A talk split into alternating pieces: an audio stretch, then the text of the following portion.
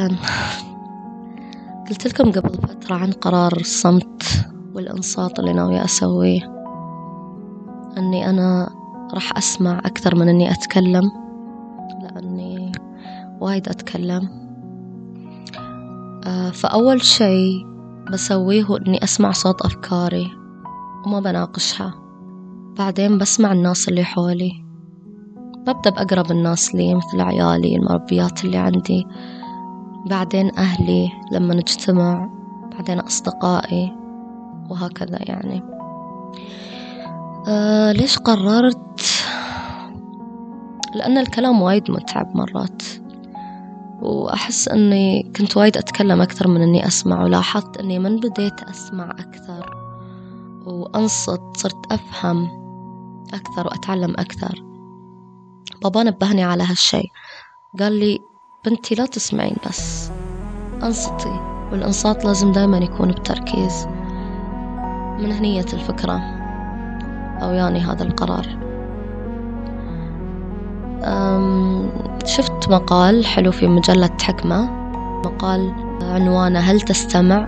إذا كنت تسمع الآخرين من خلال همومك الخاصة فأنت لا تسمعهم فعلا. هذا مقال مترجم، الكاتب هو جوردون مارينو.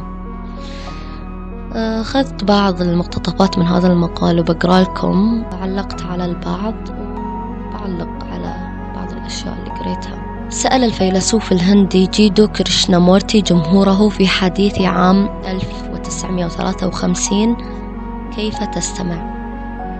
هل تستمع بإسقاطاتك من خلال إسقاطك؟ من خلال طموحاتك؟ رغباتك، مخاوفك، تلهفاتك، من خلال سماع فقط ما تريد أن تسمع، فقط ما سيكون مرضيا، ما الذي يسر، ما الذي سيعطي الراحة، ما الذي سيخفف معاناتك للحظة. إذا كنت تستمع عبر شاشة رغباتك فمن الواضح أنك تستمع إلى صوتك، أنت تستمع إلى رغباتك الخاصة، وفي ذلك السياق نقول أنك لا تستمع على الإطلاق. شو هي الإسقاطات؟ الإسقاطات هي نفسها بالإنجليزي projections، لما الإنسان يهاجم الأشخاص بعيوبه والأشياء اللي فيه ويلوم الآخرين على فشله، يلوم أهله، يلوم طفولته، يلوم شغله، ويسقط نواقصه على غيره. يا كثر ما احنا نسوي هالشي يوميا بدون ما نحس. فلما أنت تسمع اللي قدامك بتجاربك بدل ما تسمع له بدون أي شي يمسك شخصيا، فبالتالي أنت صدق تستمع. أما لما تقول إنه أوه أنا بعد شي صار لي، وتبدأ تسرد تجربتك اللي تظن إنها مشابهة لتجربته، فأنت مش جالس تستمع للشخص اللي أمامك. للأسف أنت تستمع لنفسك وتربط أموره بأمورك. نرجع للمقال. الإرباك الحاد والشعور بعدم معرفة ماذا أقول هو أحد أكثر العوائق المروعة لتمنح لشخص آخر، ولكن هذا الشعور تحديدا هو نتيجة التفكير الخاطئ بأن الشخص الذي يستميلك يسأل عن شيء مماثل لشرحه. ذات مرة أفضت إلي إحدى الجيران المراهقات بأن أفضل صديق لها شنق نفسه مؤخرا. قالت باكية، ربما يبدو هذا أنانيا، لكنني أشعر أنه كان الشخص الوحيد الذي استمع لي حقا والذي فهمني على الإطلاق. في تلك اللحظات القليلة معا لم تكن تلك المضطربة البالغة من العمر ثمانية عشر عاما تتوقع مني أن أشرح موضع وفاة صديقها المبكرة في المخطط الكبير للكون، فقط أرادت أن أكون هناك معها في ألم عويلها. كانت تتوق للشعور بالسلوى بأنها ليست بمفردها، وأن شخصا ما على الأقل قد أدرك ما شعرت به. ومن المفارقات أن هذا الطالب أن هذا الطالب معلم متطوع ذو قيمة عالية ومرشد للطلبة في المدارس العامة المحلية. ليس هناك شك في أنه يستطيع جذب الانتباه لآلام كفاح الأطفال، لكن عندما يتعلق الأمر بالاستماع إلى نفسه كانت لديه مشكلة مع نفسه، لم يستطع إدراك عالمه الروحي. لم أستطع المساعدة، لكن أعتقد أن ارتباكه الروحي عائد إلى غياب المستمعين المهتمين واليقظين في حياته.